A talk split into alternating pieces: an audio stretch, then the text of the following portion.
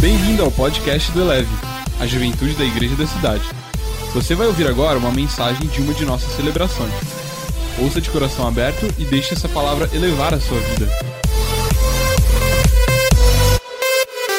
Eu estou empolgado para falar sobre a volta de Jesus. Vamos lá então? Jesus vai voltar. Essa série terá duas partes. A primeira parte, nós vamos falar sobre o que você precisa saber sobre a volta de Jesus. Eu sei que eu não estou falando sobre isso sozinho. Eu sei que o YouTube está falando com você, os podcasts, tem uma multidão de pessoas que falam junto sobre esse assunto e a pandemia acabou ressuscitando o assunto que na verdade tem que estar presente o tempo todo na igreja, tem que estar presente o tempo todo aonde cremos em Jesus, aonde temos a Bíblia como regra e base da nossa fé. E então vamos falar sobre o que você precisa saber, e a segunda parte vai ser sobre como vivemos quando esperamos a volta de Jesus. Como vive quem espera a volta de Jesus. Então vamos lá para a primeira parte hoje, 1 Pedro 4, 7 a 10 diz assim: O fim de todas as coisas está próximo. Portanto, sejam criteriosos e estejam alertas, dediquem-se à oração, sobretudo amem sinceramente uns aos outros, porque o amor perdoa muitíssimos pecados. Sejam mutuamente hospitaleiros, sem reclamação, cada um exerça o dom que recebeu para servir aos outros administrando fielmente a graça de Deus em suas múltiplas formas. É tão interessante que, assim como a maior parte dos textos que falam sobre a volta de Jesus, esse texto nos fala nos traz uma alerta. Muitas vezes a volta de Jesus na palavra vai trazer uma alerta e vai trazer um compromisso, vai trazer uma responsabilidade. Então, logo de imediato, nós já vemos aqui: olha, sejam criteriosos, estejam alertas, dediquem-se à oração e vai terminar falando para que cada um exerça, não simplesmente fazendo algo, o seu dom, mas plenamente o seu dom de múltiplas formas. E quando a gente fala de a volta de Jesus, a gente fala de Apocalipse, a gente até fez uma, uma pesquisa essa semana tratando sobre a, a, a, volta de Jesus, como as pessoas esperam a volta de Jesus. E olha só como a galera vê esse assunto. A volta de Jesus, o que, que te traz? Medo ou alegria? 59 pessoas responderam que traz medo. E 687 pessoas falaram que traz alegria. Qual que é a expectativa? O que, que traz o seu coração? Não sei. Você acredita na volta de Jesus? 768 colocou lógico, eu acredito. E dois não acreditam na volta de Jesus, não acreditam. Não sei se eles acreditam que já voltou, não sei como é que é esse negócio, mas tem dois que não acreditam. Você já passou por alguma situação e achou que Jesus já tinha voltado? Olha isso aqui. Sim, eu comecei a pedir perdão pelos meus pecados. 101 pessoas. Sim, eu fui ligando para a galera crente que eu conheço, oito. Sim, saí procurando a minha família na casa. 64 pessoas procurou a sua família na casa porque achou que Jesus tinha voltado e ele tinha ficado. Talvez a vida não estava tão em dia assim, né? certeza da salvação estava meio fraca. Não acho, não, acho que vai demorar muito. 50 pessoas acham que vai demorar bastante ainda. Aliás, quando a gente fala assim, tem muitos memes que falam é, que algo que vai demorar muito é assim, ah, na volta de Jesus a gente resolve, não é? Ou vai durar até a volta de Jesus, é algo para dizer que vai demorar muito. Você já leu o livro de Apocalipse 282? Sim. 41, até li, mas não entendi nada. 25, não, tenho medo. Tem 25 pessoas que têm medo de ler o Apocalipse. Parece o Samuel, quando a gente fala lá em casa qualquer coisa que está ligada à batalha espiritual, a Satanás, ou sei lá, coisas assim, ele fala, pai, isso me deu medo. Tem gente com medinho ainda aí, né? De ler o Apocalipse. Vamos lá. Prefiro não saber dessas coisas, nove. Quando você achou que Jesus ia voltar? Respostas: 2012, 91 é, pessoas. É, quando a quarentena começou, 170. Apagão em São José, 73 pessoas. Teve gente que achou que Jesus tinha voltado no apagão dessa semana. Greve dos caminhoneiros, 28. Foi a semana, não, foi a passada, né? Greve dos caminhoneiros, 28. Eu estava em Maceió, quase que eu não consegui voltar na greve dos caminhoneiros. É, sobre a volta de Jesus e o fim dos tempos, qual a sua linha?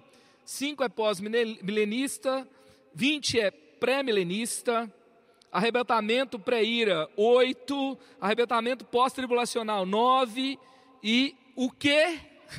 Que isso? 10. Não tivemos muitas respostas, mas eu acho que tem muita gente que não sabe o que significa cada uma dessas linhas. E sobre a grande tribulação? Pré-tribulacionistas 16, pós-tribulacionistas 9, mesotribulacionista, que é Jesus volta no meio da grande tribulação, 1, e o que? 7. Eu não sei onde você se encaixa.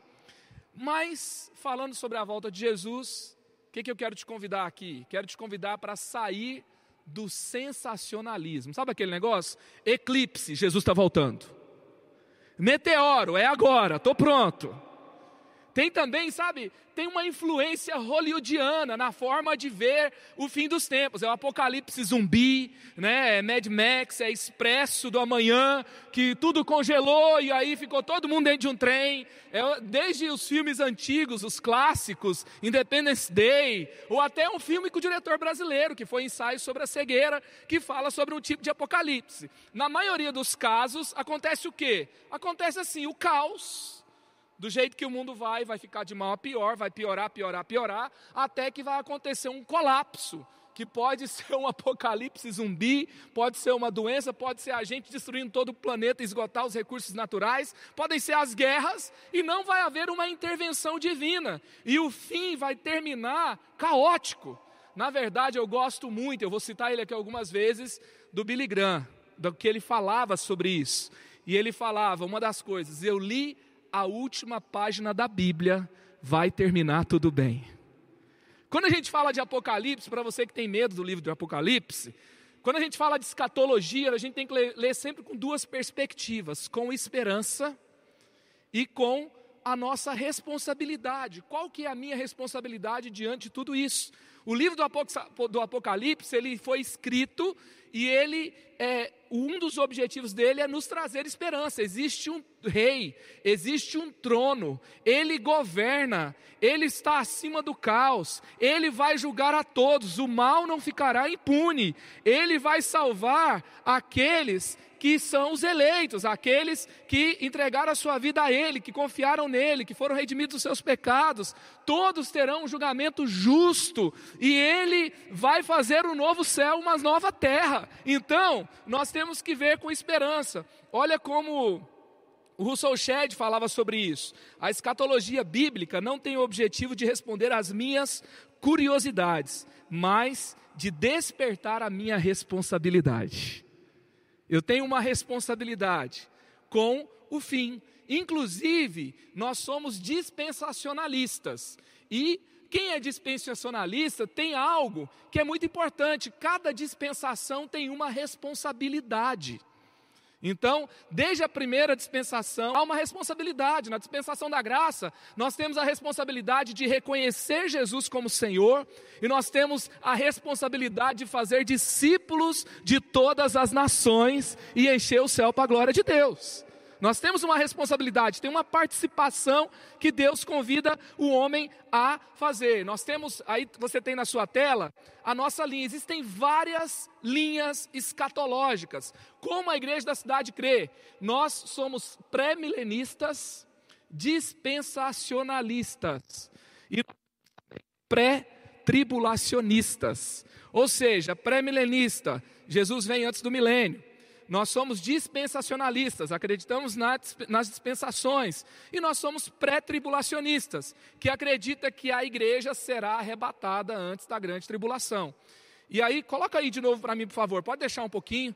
E, e aí eu vou falar ali sobre algumas coisas. Olha só, é, nós temos ali a dispensação da graça, daí nós temos o arrebatamento da igreja, depois do arrebatamento, da igreja, nós temos a grande tribulação. O arrebatamento da igreja é assim: a igreja é tirada da terra e a gente se encontra com Jesus nos ares.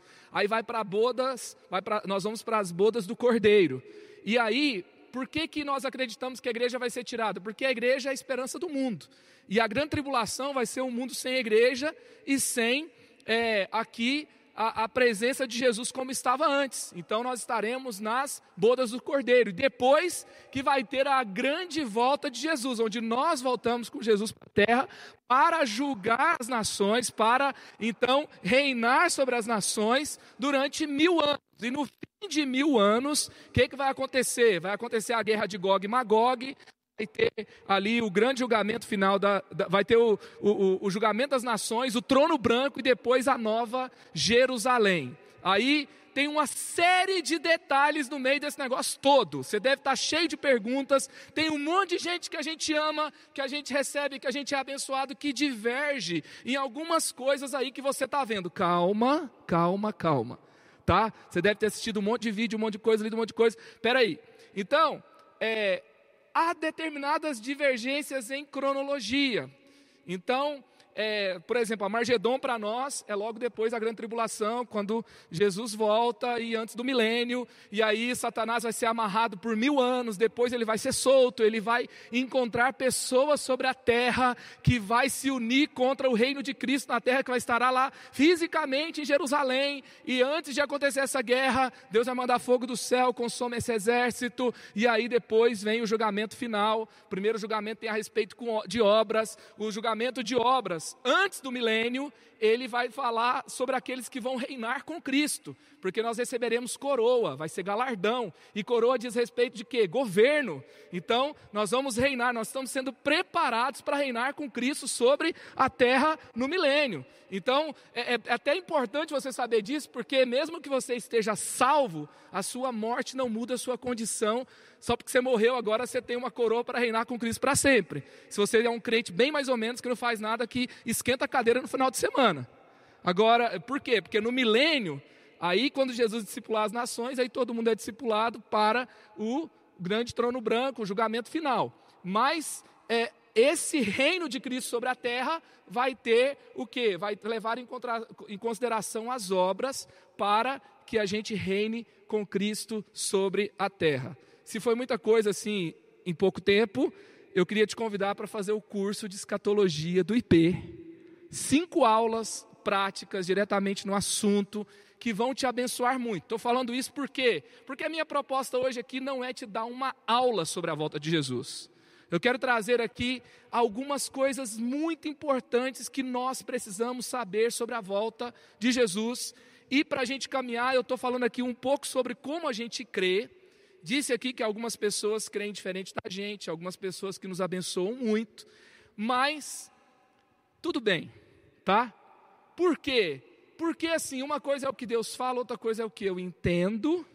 A revelação do Apocalipse é uma revelação de Deus falando, há um entendimento nosso, e às vezes há uma diferença na cronologia.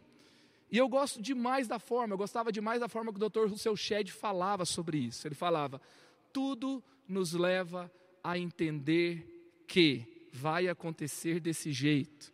Eu posso estar errado, alguns dos meus irmãos pensam diferente. Lá no céu a gente vai saber como é que é.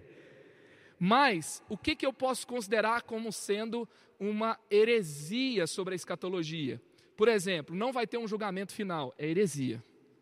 Não vai haver milênio, na Bíblia fala que vai haver milênio. Não vai haver o Amargedon, a Bíblia fala que vai haver o Amargedon. Não vai haver a volta de Jesus física e visível. Vai haver uma volta de Jesus física e visível. Vai ser do Oriente ao Ocidente, todo olho verá. Todo mundo vai perceber, sabe? É, quando não vai haver uma grande tribulação, a grande tribulação é uma coisa meio metafórica. Então, quando nós vamos nos detalhes, nós temos uma consciência que há um Deus justo que vai julgar a todos, que nós temos um papel nisso tudo, que esses acontecimentos vão acontecer, mas pode haver algumas diferenças de tempos, tá? E tira aquela perspectiva caótica porque a volta de Jesus vai nos encher de esperança, de expectativa. Eu estou aguardando a volta de Jesus, Maranata! Aleluia, teve, aleluia, teve gente que não estava casado ainda quando começou a pandemia. Ele falou: Jesus vai voltar. Dá para esperar um pouquinho só. Eu caso depois o Senhor volta. O Mateus deu um jeito de casar durante a quarentena para não.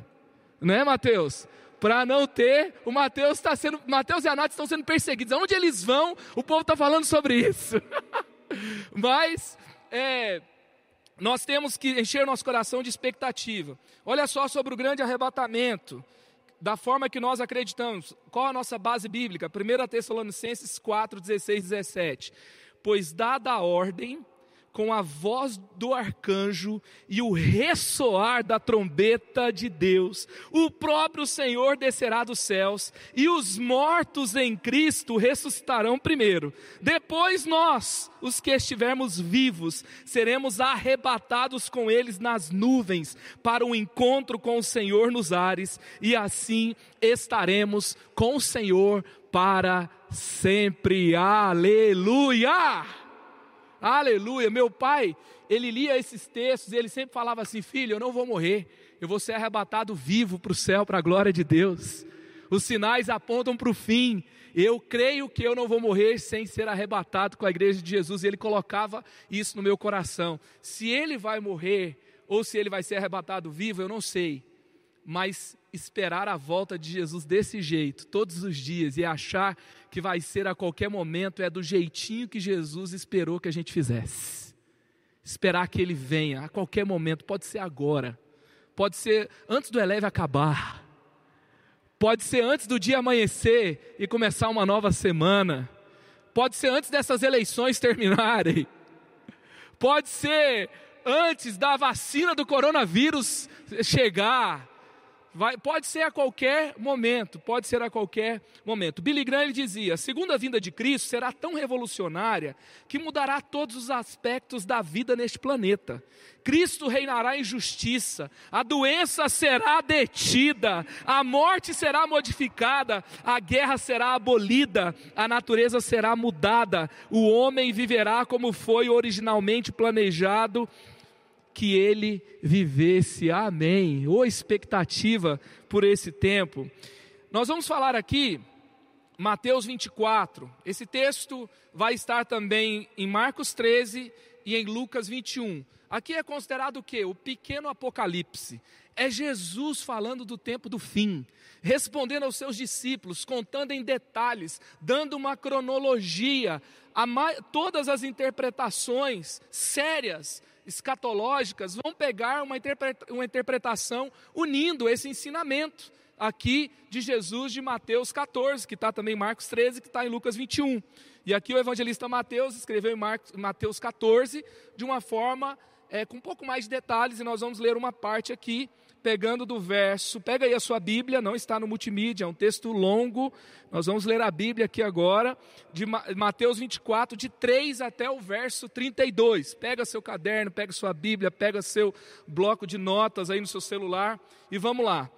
Tendo Jesus assentado no Monte das Oliveiras, os discípulos dirigiram-se a ele em particular e disseram: Dize-nos, quando vão acontecer essas coisas? Quando acontecerão essas coisas? E qual será o sinal da tua vinda e do fim dos tempos? Jesus respondeu: Cuidado, que ninguém os engane. Pois muitos virão em meu nome dizendo: Eu sou o Cristo, e enganarão a muitos. Vocês ouvirão falar de guerras e rumores de guerras, mas não tenham medo. É necessário que tais coisas aconteçam, mas ainda não é o fim. Nação se levantará contra nação, e reino contra reino. Haverá fomes e terremotos em vários lugares. Tudo isso será o início das dores. Então eles os entregarão para serem perseguidos e condenados à morte, e vocês serão odiados por todas as nações por minha causa.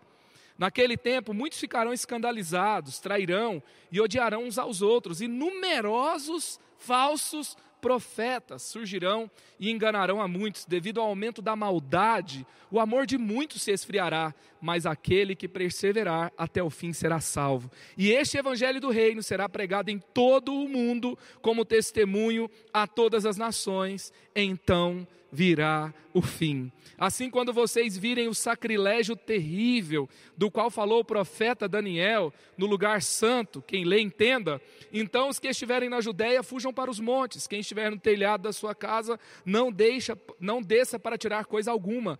Quem estiver no campo não volte para pegar seu manto como serão terríveis aqueles dias para as grávidas e para as que estiverem amamentando. Orem para que a fuga de vocês não aconteça no inverno nem no sábado, porque haverá então grande tribulação, como nunca houve, desde o princípio do mundo até agora, nem jamais haverá. Se aqueles dias não fossem abreviados, ninguém sobreviveria, mas por causa dos eleitos, aqueles dias serão abreviados. Se então alguém disser, veja, aqui está o Cristo, ou ali está ele, não acreditem, pois aparecerão falsos cristos e falsos profetas que realizarão grandes sinais e maravilhas, se possível até se possível enganar até os eleitos.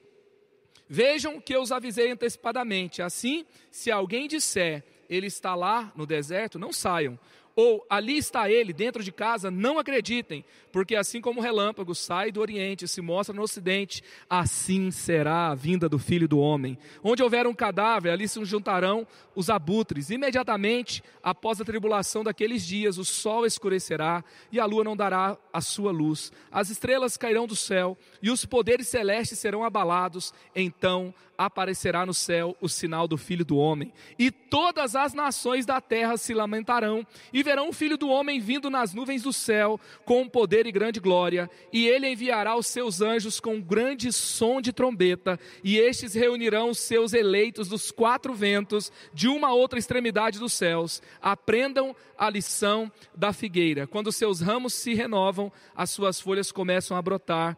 Vocês sabem que o verão está próximo. Que o Jesus aplique essa palavra no meu e no seu coração. O que você precisa saber sobre a volta de Jesus? Primeiro, é importante saber o que a Bíblia diz sobre isso. Olha só, tendo Jesus assentado no Monte das Oliveiras, os discípulos dirigiam-se dirigiram-se a ele e em particular disseram: Dize-nos quando acontecerão essas coisas e qual será o sinal da tua vinda e do fim dos tempos. Então eu pergunto a você: vale a pena estudar sobre a volta de Jesus? Vale a pena entender um pouco mais sobre a escatologia bíblica, com esperança, entendendo a sua responsabilidade, conhecer? Ou a gente tem aquela perspectiva meio que assim: Deus é meio brasileiro e no final vai dar tudo certo e eu confio e quando acontecer eu vejo como é que vai ser. Foi essa a resposta que Jesus deu para os discípulos. Os discípulos perguntaram: quando que essas coisas vão acontecer? Como vai ser? E Jesus então passou a explicar com detalhes. Aqui nós temos umas dicas. Discípulo pergunta para Jesus como é que vai ser. E Jesus quer que você saiba como vai ser. Você sabia que a cada quatro profecias do Antigo Testamento, uma fala sobre a volta de Jesus? Você sabia que o Antigo Testamento fala mais sobre a volta de Jesus do que a primeira vinda de Jesus? Ou seja, nós temos aqui sinais claros que nós precisamos saber. O Novo Testamento, a cada 25 versículos, um fala sobre a volta de Jesus. Então, nós temos aqui Jesus nos dizendo: você precisa conhecer. Sabe, gente, tem muita confusão sobre muitos fatos históricos. Um, um, um, aqui, fato claro: ali Jesus está falando com os discípulos no templo que Herodes ampliou, que estava ali no templo de Jesus. E a história reconhece isso. Os documentos bíblicos reconhecem isso. Há vários documentos sérios que reconhecem isso, mas até hoje a Unesco não reconhece, eu não sei porquê. E quando você estuda um pouco mais, você entende um pouco mais sobre isso, isso fica tão claro para você. Então é importante que você saiba. É importante que você saiba, por exemplo, a importância de Israel, do povo de Israel no fim dos tempos. É importante que você conheça, que você ore sobre isso, que você pense sobre isso, que você entenda como a sua igreja pensa sobre isso. Segunda coisa, cuidado para não ser enganado. Primeira coisa, Jesus é, perguntado e ele passa a explicar. Então é importante que você saiba. Segunda coisa que é importante você saber sobre a volta de Jesus: cuidado para não ser enganado. Mateus 24, versículo 4 a 5. Jesus respondeu: Cuidado, que ninguém os engane, pois muitos virão em meu nome, dizendo: Eu sou Cristo, e enganarão a muitos. Mateus 24, 24. Pois aparecerão falsos cristos e falsos profetas que realizarão grandes sinais e maravilhas para, se possível, enganar até os eleitos. Em outro momento vai falar sobre que ninguém os escandalize, ou escandalizarão a muitos. O que, que você vai ver aqui? A palavra escândalo no Novo Testamento tem diversas interpretações, mas ela está sempre ligada a se desviar da verdade, a um tropeço. Então, nós temos que ter cuidado que a vinda de Jesus, a segunda vinda de Jesus ou a volta de Jesus, ela está sempre ligada a algo que vem também, vai ter situações para nos enganar. Então, os estudos escatológicos muitas vezes podem se tornar um tropeço para muitas pessoas. E quando os discípulos perguntaram sobre isso, Jesus fala: cuidado, que ninguém os engane. Olha que Jesus vai falar, vai ter, muito, vai ter gente realizando muitos sinais e maravilhas, num contexto de falsos mestres, num contexto de falsos cristos. O que que nós temos? Nós temos pessoas que serão, que vão apresentar muitos sinais e milagres. Deixa eu te dizer uma coisa: apenas sinais e milagres não é suficiente. Apenas poder, manifestação de poder não é suficiente. Você acredita que Satanás tem poder para manifestar no mundo físico, sim ou não? Por exemplo, quando nós vamos entender a questão da cura física, espiritual, tem curas de doenças que foram causadas também por uma manifestação espiritual maligna. Se ele tem poder para colocar, ele tem poder para tirar também. E se o mundo jaz no maligno, então tem um ambiente aqui de manifestação maligna do príncipe das trevas. E nós temos que o que? Cada vez mais nos apegar à sã doutrina, amar a Bíblia. Eu louvo a Deus que eu sou de uma igreja que tem devocional todo ano e tem uma coisa nova, e a gente está aí nos palavras de Deus, estudando cada palavra de Deus na Bíblia, entendendo a sua revelação, e a gente está falando o tempo todo, cara, lê a Bíblia, e nós estamos estimulando que você, de fato, se apegue à sã doutrina. Se você está aqui na igreja da cidade e você só assiste culto, tem alguma coisa errada. Nós temos o curso Alicerce, nós temos o material do curso disponível ali na livraria. E ó, não vai mudar muita coisa daquilo que a gente é, já entendeu sobre as doutrinas básicas da fé, porque tem gente que daqui a pouco, de repente, ele quer reinventar toda a doutrina bíblica. E aí ele vai falar coisas diferentes sobre a Trindade, vai falar coisas diferentes sobre a Bíblia, e aí tira a Bíblia como base, nós temos que tomar cuidado. E às vezes você vai falar, cara, mas ele tem tanto conhecimento, ele tem sinais e maravilhas, ele fala de uma forma, sabe, com muita convicção deixa eu te dizer uma coisa: todo mundo que é herege de seita e heresia fala com muita convicção. E ele fala aqui, ó, enganarão até os eleitos. Então é muito, ele vai falar de uma forma convincente. Eu tenho, eu estava conversando com Douglas outro dia, e ele fala assim que uma das coisas que nos ajuda a fugir de falsos cristos, de falsos mestres, de heresias, é que a comunidade ela muitas vezes vai nos ajudar a ter um crivo correto. Sabe, ninguém surge do nada. A Bíblia fala ali que nós temos que levar tudo para a Bíblia. O Espírito está sujeito ao profeta. Deus nos deu guias espirituais, está na palavra. E aí então, é, por exemplo, na comunidade. Você está vendo essa caneca aqui na minha mão? Quem está vendo essa caneca na minha mão, levanta a mão. Então eu falo para você: tem uma caneca na minha mão, você está vendo? Então eu não sou louco. Eu não estou dizendo que tem aqui uma coisa que não tem. Agora tem gente que está dizendo umas coisas sozinho. O seu pastor olha e fala assim: foge. Seus discípulos, seus discipuladores falam: olha, cuidado. Tem alguém louco aí dizendo que tem alguma coisa que não tem. Calma. Então, você precisa ser discipulado, você precisa amar a palavra, você tem que trazer tudo no crivo da palavra, e isso vai evitar que você seja enganado. Terceiro, não tenha medos. O que você tem que saber sobre a volta de Jesus? Que você não pode viver com medo. Vocês ouvirão falar em guerras e rumores de guerras, mas não tenham medo. É necessário que tais coisas aconteçam, mas ainda não é o fim. Não vamos ficar com medo de coronavírus. Quantas pessoas acharam que na época de Hitler já era a grande tribulação já? Já estava acontecendo. Quantas pessoas acharam que quando houve um terremoto, que quando aconteceu, começou o Covid, já era o fim dos tempos. E aqui, e, e aí talvez ficaram com medo, ficaram apavorados, em filho de Deus, que tem certeza da salvação, que é crente maduro em Jesus, não fica com medo com os sinais dos fins dos tempos. Nós precisamos encher o nosso coração de esperança. Billy Graham, olha o que ele fala. O ensino bíblico sobre a segunda vinda de Cristo era considerado uma pregação do dia do juízo final, mas não mais. É o único raio de esperança que brilha como um raio cada vez mais brilhante em um mundo que escurece. Talvez o mundo estava no tempo de estabilidade. Aí falar do tempo do fim era o juízo final. Mas hoje tá, o mundo vai ficando cada vez mais complicado de uma forma que quando a gente fala da volta de Jesus, nós estamos falando sobre um raio brilhante que vai trazer luz ao caos. Não caminhamos para o caos final, mas para o dia mais glorioso que todos os cristãos que amam a Jesus e a Sua palavra esperam. Quarto, a vinda de Jesus será física e visível. Mateus 24, 30. Então aparecerá no céu o sinal do Filho do Homem, e todas as nações da terra se lamentarão, e verão o Filho do Homem vindo nas nuvens do céu com poder e grande glória. Aleluia!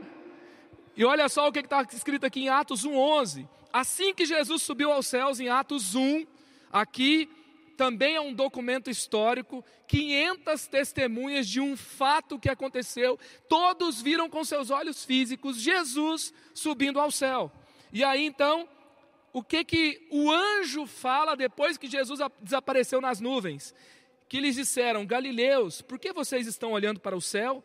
Esse mesmo Jesus que dentro de vocês foi elevado aos céus, voltará como, gente?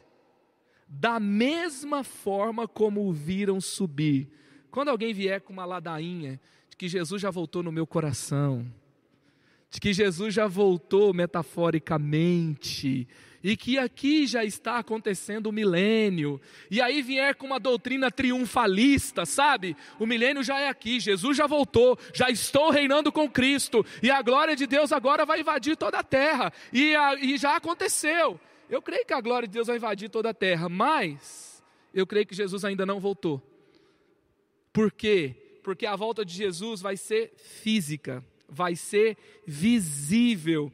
E aqui nós temos como nós cremos. Jesus afirma que ele voltará e será de forma repentina, será de forma visível, será de forma física, será de forma audível, será de forma majestosa, será de forma vitoriosa, soberana, grandiosa e inescapável. Tem algumas palavras na Bíblia que falam sobre a volta de Jesus. As duas principais são epifania e parousia e não fala somente sobre a volta de Jesus, mas sobre a manifestação do Senhor. E a gente gosta mais da palavra epifania, porque a epifania é uma anunciação que um grande rei vai entrar, a trombeta toca, todos abrem caminho e o rei entra, e assim nós temos essa palavra para descrever a vinda de Jesus na Bíblia, e nós cremos que assim será a vinda de Cristo na terra. Quinto, o que você precisa saber sobre a volta de Jesus? Deus não perdeu o controle. Fala comigo, Deus não perdeu o controle. Porque quando a gente vê pandemia, guerra, problema, fome, parece que Deus perdeu o controle. Onde está Deus? É a pergunta que muitos fazem. Deus não existe, Deus não é bom, por que, que isso acontece? E nós vemos aqui, naquele tempo muitos ficarão escandalizados, trairão, odiarão a muitos. Nós temos um dia no povo judeu, que é o dia da lamentação da destruição do templo. O templo foi destruído duas vezes, foi destruído por Nabucodonosor, ali no exílio é, babilônico do povo de Israel, ele destrói o templo, leva todo mundo embora, e o templo foi destruído 70 anos depois de Cristo pelo imperador Tiro, e ali então, é, esses dois, Tito, e aí esses dois é, é, é momentos são lamentados, e muitos judeus perguntam se Deus existe, se Deus é bom, por que, que ele permitiu que isso acontecesse? E nós hoje, nós temos também a mesma indagação, a gente lamenta. Talvez tem pessoas aqui que perderam um ente querido nessa pandemia. Tantas histórias difíceis que atravessam a humanidade e pode acontecer da gente entrar nessa, nessa, nesse questionamento. E é interessante que lá em Daniel 7, o rei Nabucodonosor, ele tem uma revelação de uma grande estátua. E essa grande estátua, é assim: a cabeça é de ouro, que representa o Império Babilônico. O tórax é de prata, que é o Império Medo-Persa. O abdômen é de bronze, que vai, vai, vai representar o macedônico grego, o helenístico grego, que vai depois então dar aí a continuidade de Alexandre o Grande, que vai dar esse tempo que ele vai imperar sobre a terra, e tem as pernas de ferro e tem os pés de barro com ferro.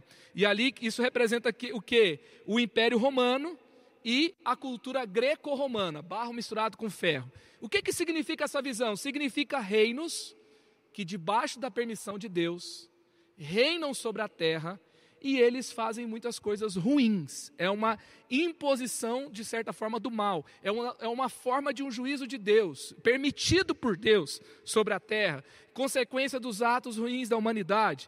E está debaixo da permissão de Deus. E quando a gente fala, por exemplo, perna de ferro, pé de ferro com barro, o que, que significa? Essas duas culturas, greco-romana, até hoje o mundo está sob influência do Império Romano, vamos dizer assim. Você fala, não, o Império Romano já acabou há muito tempo já foi destruído e tal. Não, mas você vai pegar, por exemplo, o português, o francês, o espanhol, tudo foi de origem latina.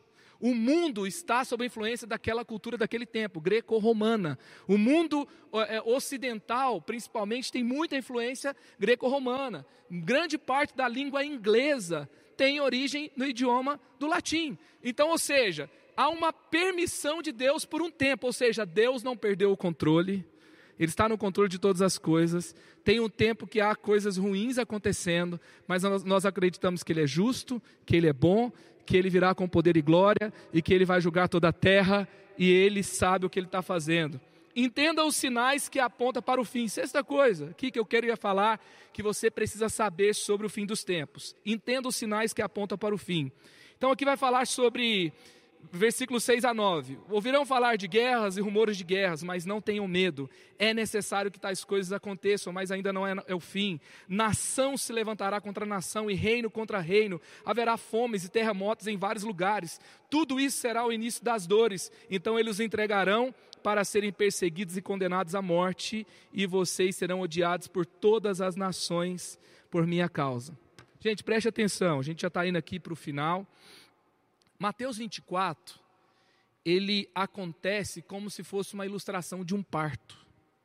O que, que acontece no parto? Eu lembro quando Levi nasceu, minha primeira experiência de nascimento de filhos, depois eu me tornei PHD nisso. Os filhos começaram a chegar sem parar lá em casa. Tem gente que está falando que a gente vai povoar o mundo sozinho. E aí eu me lembro que eu e a Mariana falou assim, naquela noite fatídica de 18 de outubro de 2011, vamos jantar juntos vamos nos despedir da vida sem filhos.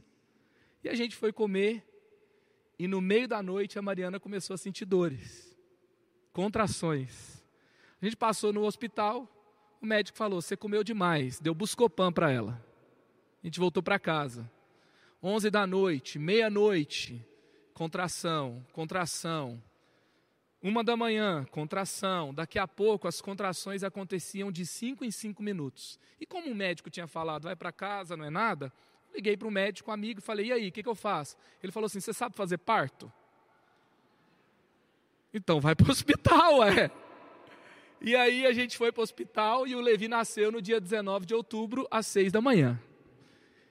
E as contrações aconteceram de cinco em cinco minutos. Ou seja, as contrações começam, depois começa a acontecer mais frequente e mais intensa. Porque você pode falar, o mundo sempre teve terremoto, o mundo sempre teve guerra, o mundo sempre teve nação contra nação, sempre teve perseguição. Agora, será que as contrações estão mais frequentes e mais intensas? Vamos ler aqui a, a, a lição da figueira, né? Vamos ver aqui os sinais: seitas e heresias. Gente, nós vivemos um tempo efervescente religiosamente falando. Nunca nos últimos 200 anos, nunca surgiu tantas seitas heresias que na verdade é o evangelho sendo pregado junto com alguma coisa esquisita. Sabe? Com algum profeta que teve uma revelação nova, escreveu um livro à parte, inventou que ele próprio era Jesus. Hoje eu estava lendo três matérias de pessoas que se intitulam como o próprio Cristo na terra. Até no Brasil tem um lá perto de Brasília. E tem até 12 discípulos que vivem com eles. Tem uma mulher que já está lá como discípula dele há 25 anos. O pai deixou ela com 5 anos de idade. Isso está acontecendo em toda a terra. Tem cidades que se movimentam em torno de uma religião estranha, esquisita. Tem pessoas que se reúnem e se matam juntos por causa de algum tipo de revelação que tiveram. Nunca houve tanta seita e heresia quanto nos últimos 200 anos. Guerras, dá uma olhada aí para você ver. Século XVI, você teve um milhão de mortos. Pode colocar a imagem aí, por favor. Século XVII, 6 milhões de mortos em guerra. Isso representa o quê? 500 milhões de pessoas que existiam no mundo. Século XVIII, 7 milhões de mortos. Século XIX, 19 milhões de mortos. Século XX, 109 milhões de mortos. Olha lá, 0,32% da, da população morreu em guerras no século XVI. Século XX, mais desenvolvido, povo mais inteligente, uma cultura mais né, amigável, mais relacional, mais justa, mais madura. 4,35% da população mundial morreu em guerra. Na Rússia, no século XX, 80% dos jovens morreram nas guerras. Será que as contrações estão mais intensas e mais juntas menos espaçadas, terremotos, coloca aí a imagem dos terremotos. Gente, isso aqui não foi colhido de site sensacionalista da última trombeta que fala que o eclipse demonstra que Jesus vai voltar. Cada um foi de um site científico. Tá? Então olha, olha aí, a partir da década de 90, ali você vê os abalos si, é, é, sísmicos sobre a Terra. Olha só, as contrações vindo devagar, devagar, devagar, devagar. Olha a partir da década de 90, a quantidade de terremotos sobre a Terra. Vamos lá agora, perseguição. Perseguição. 2019, a ONG Portas Abertas divulgou que 260 milhões de cristãos foram severamente perseguidos em todo o mundo em 2019. Cerca de 300 mil cristãos são assassinados por ano. Aonde você vê aí o vermelho é onde há uma perseguição moderada. Mesmo assim, em 2018 a gente teve toda aquela mobilização do pastor preso na Rússia, que está num país roxo, que é considerado, perdão, vermelho, que é considerado uma uma perseguição moderada. Já nos países ali roxos, são, é uma, uma perseguição cruel, é uma perseguição intensa. E aí você tem o que? Em 60%, aonde 60% da população vive, o, o cristianismo, a fé cristã, não tem autorização legal para existir livremente. Ou alguém é assassinado por causa disso, ou existe sérias restrições à fé cristã. Fome, pode colocar a imagem aí. Você sabia que em 2020 vai morrer mais gente de fome do que de Covid? 9 milhões de pessoas morrem de fome todo ano. E é o pior tipo de fome, que é um, é um, tipo de fome com muita comida no mundo. Você sabia que o Brasil é considerado o maior lixo de comida do mundo? Porque o brasileiro desperdiça muita comida. Ele acha bonito, né? Deixar aquele pouquinho no final e jogar fora. E, enquanto isso, muita gente morre de fome. Site aí, você tem. Depois a gente vai colocar no link do, do canal todos os links que a gente tirou essas informações para você conferir. Esse site aí mostra em tempo real. E ali você tem que naquele dia, foi sexta-feira, 23 mil pessoas e 578 já tinham morrido de fome naquele dia. E a maior parte são crianças, e o texto fala: haverá fome, falta de amor pela família e degradação dos relacionamentos de 2 Timóteo 3. Cada vez mais a família é atacada. Já há movimentos no mundo que lutam por casamento com crianças e casamento com animais. E até no Brasil já é admitido e é legal casamento com várias pessoas. E você tem, nem precisa falar tanto sobre isso, porque assim, a degradação dos relacionamentos, nos últimos tempos, os homens serão é, sem amor pela família, sem amor pelos pais. Você vê que tem gente que faz qualquer coisa para assistir um jogo de futebol, para assistir o seu ídolo cantando no estádio, mas é, cada vez mais a, a população mundial acredita que filho dá trabalho, que os seus pais dão trabalho, e aí amaldiçoam as, as pessoas da própria família, e assim nós vemos os sinais ao nosso redor. O evangelho do reino será anunciado em todo o mundo. Dá uma olhada nisso. Olha aqui, de tudo isso que a gente viu, né? Não, antes da gente falar disso, aí fala sobre apostasia. Pode, pode voltar esse aí. Aí fala sobre apostasia. Foi feita uma pesquisa perguntando assim: a, a fé é importante para você? 84% na Estônia, não tem importância nenhuma. A Suécia, que é declaradamente considerado um país cristão, 83% fala que não faz diferença nenhuma. E você tem ali, ó, Alemanha, Reino Unido, 73% não faz diferença nenhuma. Saiu uma matéria em 2018 falando que o país não tem mais nada a ver com a fé cristã. E aí você vê sobre a apostasia, sobre a rejeição à fé, sobre o esfriamento da fé. E por último, eu quero colocar sobre é, o evangelho será pregado em todo o mundo. Verdinho ali, 5,4 bilhões de pessoas têm a Bíblia completa traduzida para o seu próprio idioma. Quem pode dar glória a Deus por isso? Aleluia! Aleluia! Aquela parte ali, que está na cor preta, 631 milhões, já tem o Novo Testamento. Falta o Velho Testamento. Azul tem pequenas porções da Bíblia pela primeira vez na história, apenas 209 milhões de pessoas ao redor do mundo, dos 7 bilhões de pessoas que existem sobre a terra, ainda não tem nada da Bíblia é, no seu próprio idioma. Mas eu estava lendo um, uma matéria que falava que isso já está perdendo o controle, porque uma tribo é alcançada por Jesus e já fala de Jesus para outra, e para outra, e para outra, e o Evangelho está sendo fregado em toda a terra. Jesus está voltando! Aleluia! Quem sabe vai ter alguém do Eleve que vai sair da bolha do Ocidente para traduzir a Bíblia para algum dos 3 mil idiomas lá do, de onde precisa ainda receber a Bíblia no seu próprio idioma. E por último, todos nós prestaremos contas a Deus. 2 Pedro 2,9. E ele enviará os seus anjos com um grande som de trombeta. Perdão, antes disso, Mateus 24, 31. E ele enviará os seus anjos com um grande som de trombeta. E esses reunirão a todos. Não, reunirão os eleitos dos quatro ventos de uma outra extremidade do céu. 2 Pedro 2,9. Vemos, portanto, que o Senhor sabe livrar os piedosos, os que confiam nele, os que entregaram sua vida a ele, que vivem de acordo com a tua palavra, da provação e manter o castigo, em castigo os ímpios para o dia do juízo. Gente, a Bíblia fala que a volta de Jesus será como os dias de Noé, em que as pessoas estavam se casando e trabalhando e vivendo sua própria vida. E é interessante que essa é uma metáfora para dizer que a gente vai anunciar e muita gente não vai dar crédito. Mas existe uma, um outro ensino aí, que Deus não marcou a data do dilúvio. Mas quando Noé terminou a arca, o dilúvio aconteceu. Quando a gente terminar a grande comissão, Jesus voltará. A arca vai estar pronta. E o filho do homem então vai nos arrebatar e então virá a volta de Cristo. Riley ele disse o seguinte: na cruz, um ladrão foi salvo, para que ninguém se desespere, mas apenas um, para que ninguém se iluda. Ou seja, no final das contas, todo mundo vai ser salvo. Será? Tinha dois ladrões na cruz. Um foi salvo. E não foi Jesus que olhou para a cara do um e não gostou dele. Mas é porque um creu e o outro zombou. Todos nós vamos responder a Deus. O que fizemos na nossa vida? O que fizemos com Jesus que foi enviado para nos salvar, para nos livrar da maldade, do pecado? Todos nós vamos responder isso diante de Deus. Os nossos atos serão todos colocados diante de Cristo. E nós podemos responder hoje a Ele. Nós estamos na estação da graça, na dispensação da graça. Você pode se render a Ele livremente todos os dias.